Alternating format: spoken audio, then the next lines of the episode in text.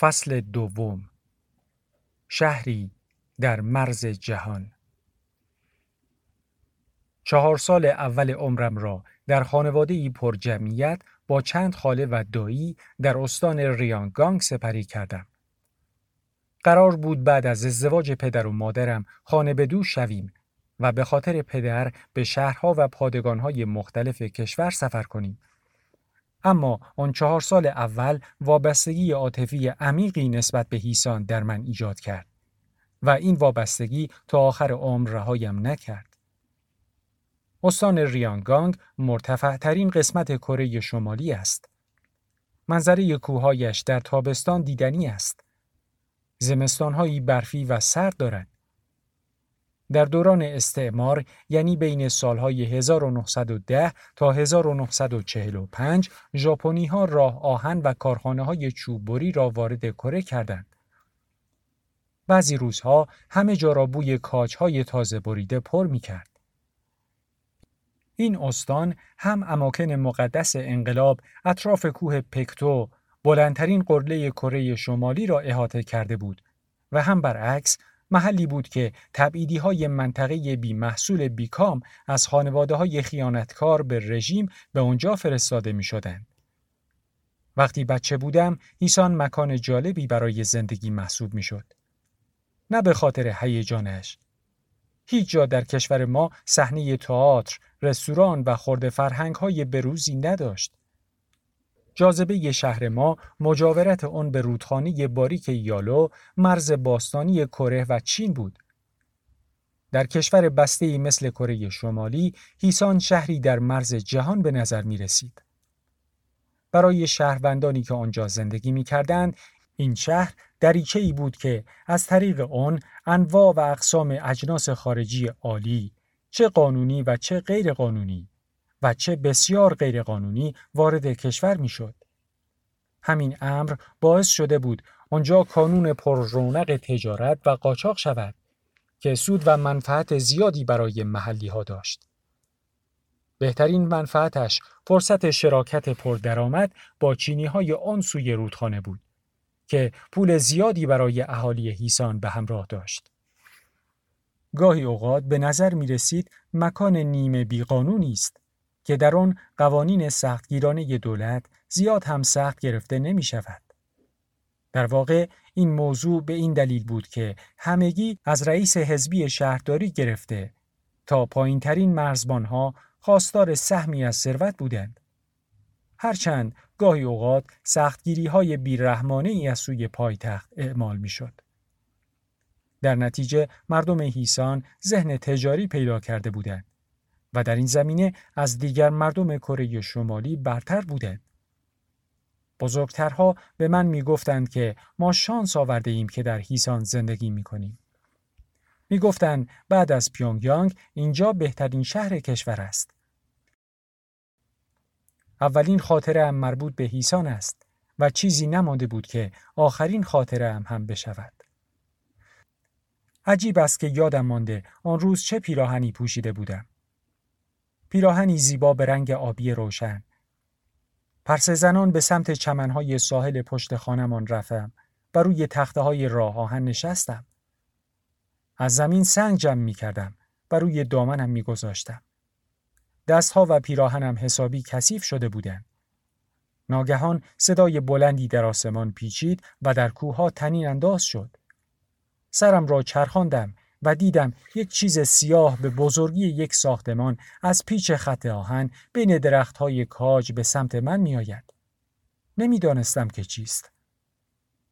تصاویر گیج کننده ای از آن لحظه در ذهنم به جای مانده است. چراغ جلوهای روشن، صدای قیژ قیژ آهن، بوی تند دود، صدای فریاد و دوباره صدای بوق.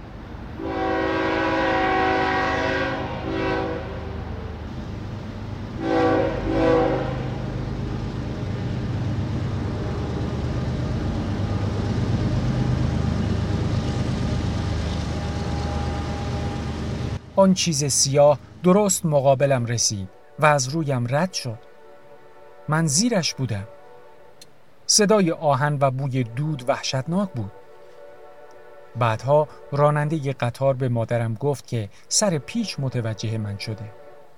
حدوداً 100 متر بالاتر از من و می‌دانست فاصله به قدری کم است که حتی اگر ترمز کند باز هم به من برخورد می کند.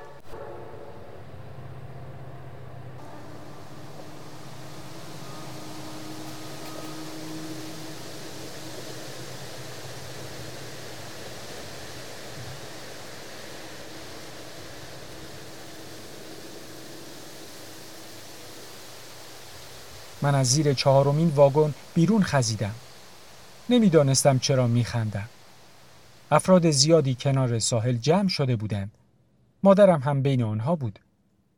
دستهایم را گرفت و بلندم کرد و شروع کرد به فریاد زدن که چند بار بهت بگم مین یونگ هیچ وقت نرو اون پایین. بعد منو به سینهش چسبان و بیوقفه شروع کرد به گریه کردن. زنی در وسط جمعیت به سمت ما آمد و به مادرم گفت این نشونه خوبیه. جان سالم به در بردن از چنین فاجعه ای آن هم در کودکی نشان می دهد که من زندگی طولانی خواهم داشت. مادرم آدمی خرافاتی بود. سالیان سال حرف آن زن را تکرار می کرد. برای من هم تبدیل به وحی آسمانی شده بود و در مواقع خطر آن را به یاد می آوردم.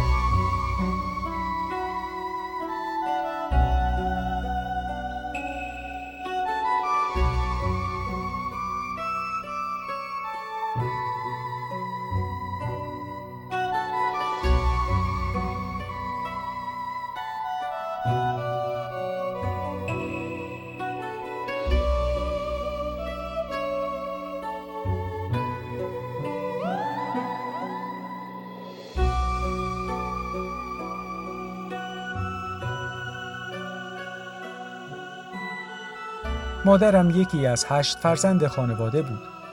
چهار دختر و چهار پسر که همهشان از کل شقی اهالی هیسان برخوردار بودند و هر کدام هم شغلی متفاوت داشتند. در یک سودایی پولدار بود. او مدیر یک کارخانه بازرگانی بسیار موفق در پیانگیانگ بود که کارشان مربوط می‌شد به تجارت کالاهای لوکس غربی. او مایه افتخار خانواده بود در سوی دیگر درست برعکس او دایی فقیر بود. او پس از ازدواج با یک دختر مزرعه دار در سیستم سونگبون تنزل پیدا کرده بود. ذاتا هنرمند بود و می توانست یکی از معدود نخبگانی شود که اجازه داشت نقاشی رهبر را بکشد. اما به جای آن روزهای زندگیش را صرف نقاشی کردن پلاکارت های تبلیغاتی بلند و قرمز رنگی می کرد که در مزارع قرار می گرفت. پلاکارت ها به کشاورزان خسته نصیحت می کردند که مرحله تکاملی رشد اقتصادی را آزاد کنند و چیزهایی از این قبیل. برادر دیگر دایی سینما بود که سالن سینمای محلی را اداره می کرد و دیگری دایی شیرهی بود که شخصیتی پرنفوذ در هیسان محسوب می شد. سنگبون بالا مانع از بازجویی او می‌شد و پلیس محل از او رشوه می گرفت. همیشه مرا روی زانوهایش می نشاند و داستانهای آمیانه قشنگی از کوهستان، حیوانات و دیوهای افسانه‌ای می گفت. حالا که اون داستانها را به یاد می آورم با خودم می گویم احتمالا در حال نشعگی آنها را برای من می گفته است.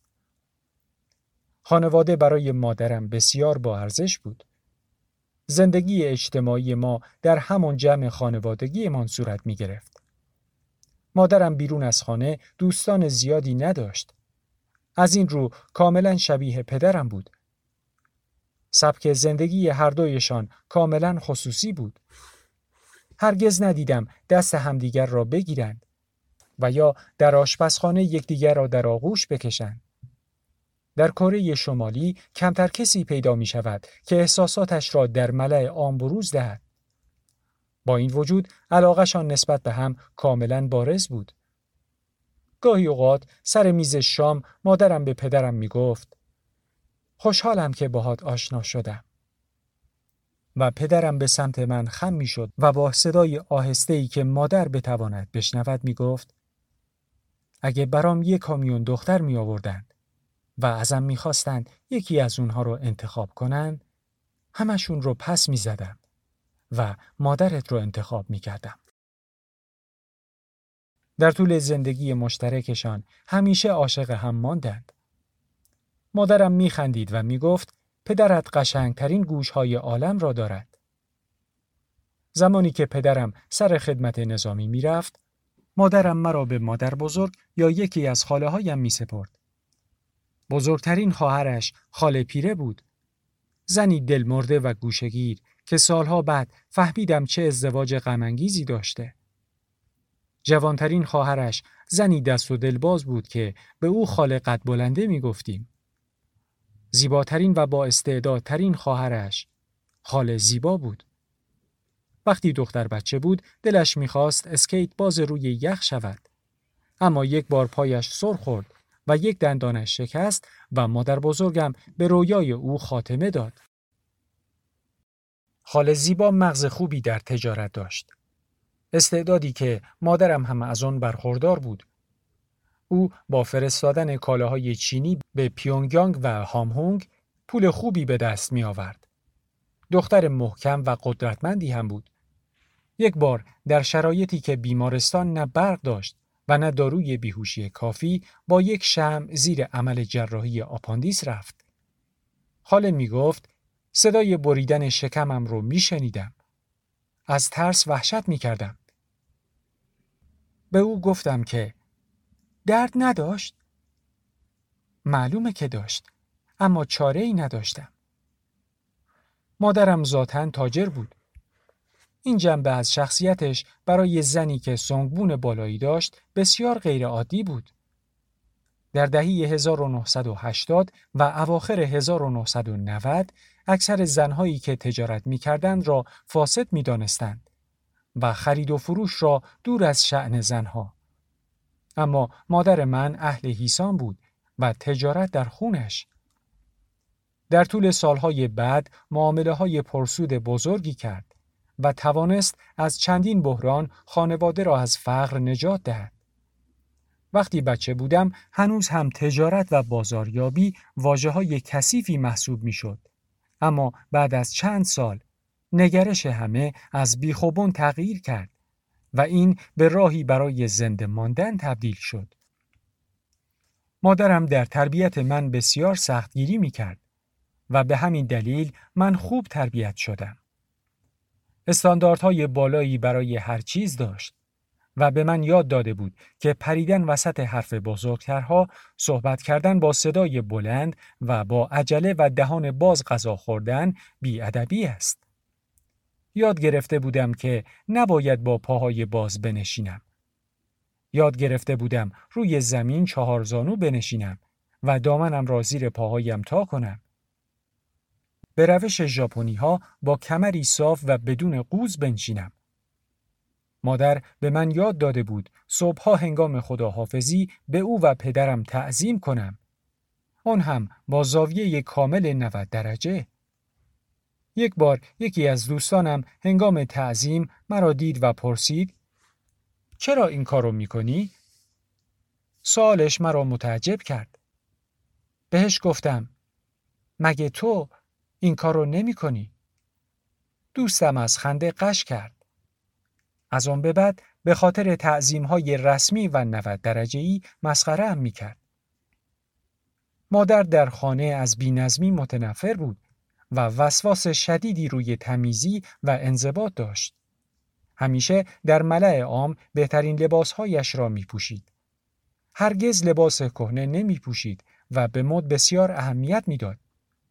با این وجود به ندرت از ظاهر خودش راضی می شد. در جامعه ای که زنهای صورتگرد و چشم درشت و لبادومی زیبا به نظر می رسیدند، مادرم قصه چشمهای باریک و صورت زاویهدارش را می خورد و بعضی وقتها خودش را مسخره می کرد.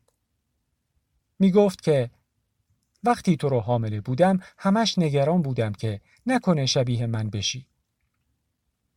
من هم علاقه هم به مد را از او به ارث بردم. فکر می کردم مهد کودک را در هیسان سپری می کنم. اما اینطور نشد. یک شب در ماه دسامبر پدرم با لبانی خندان از سر کار به خانه برگشت. بیرون برف شدیدی می بارید و کلاه و یونیفرمش از برف سفید شده بودند.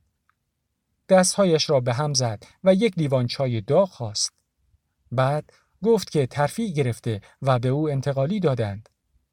ما باید به آنجا نقل مکان می کردیم. شهری نزدیک سواحل غربی کره شمالی.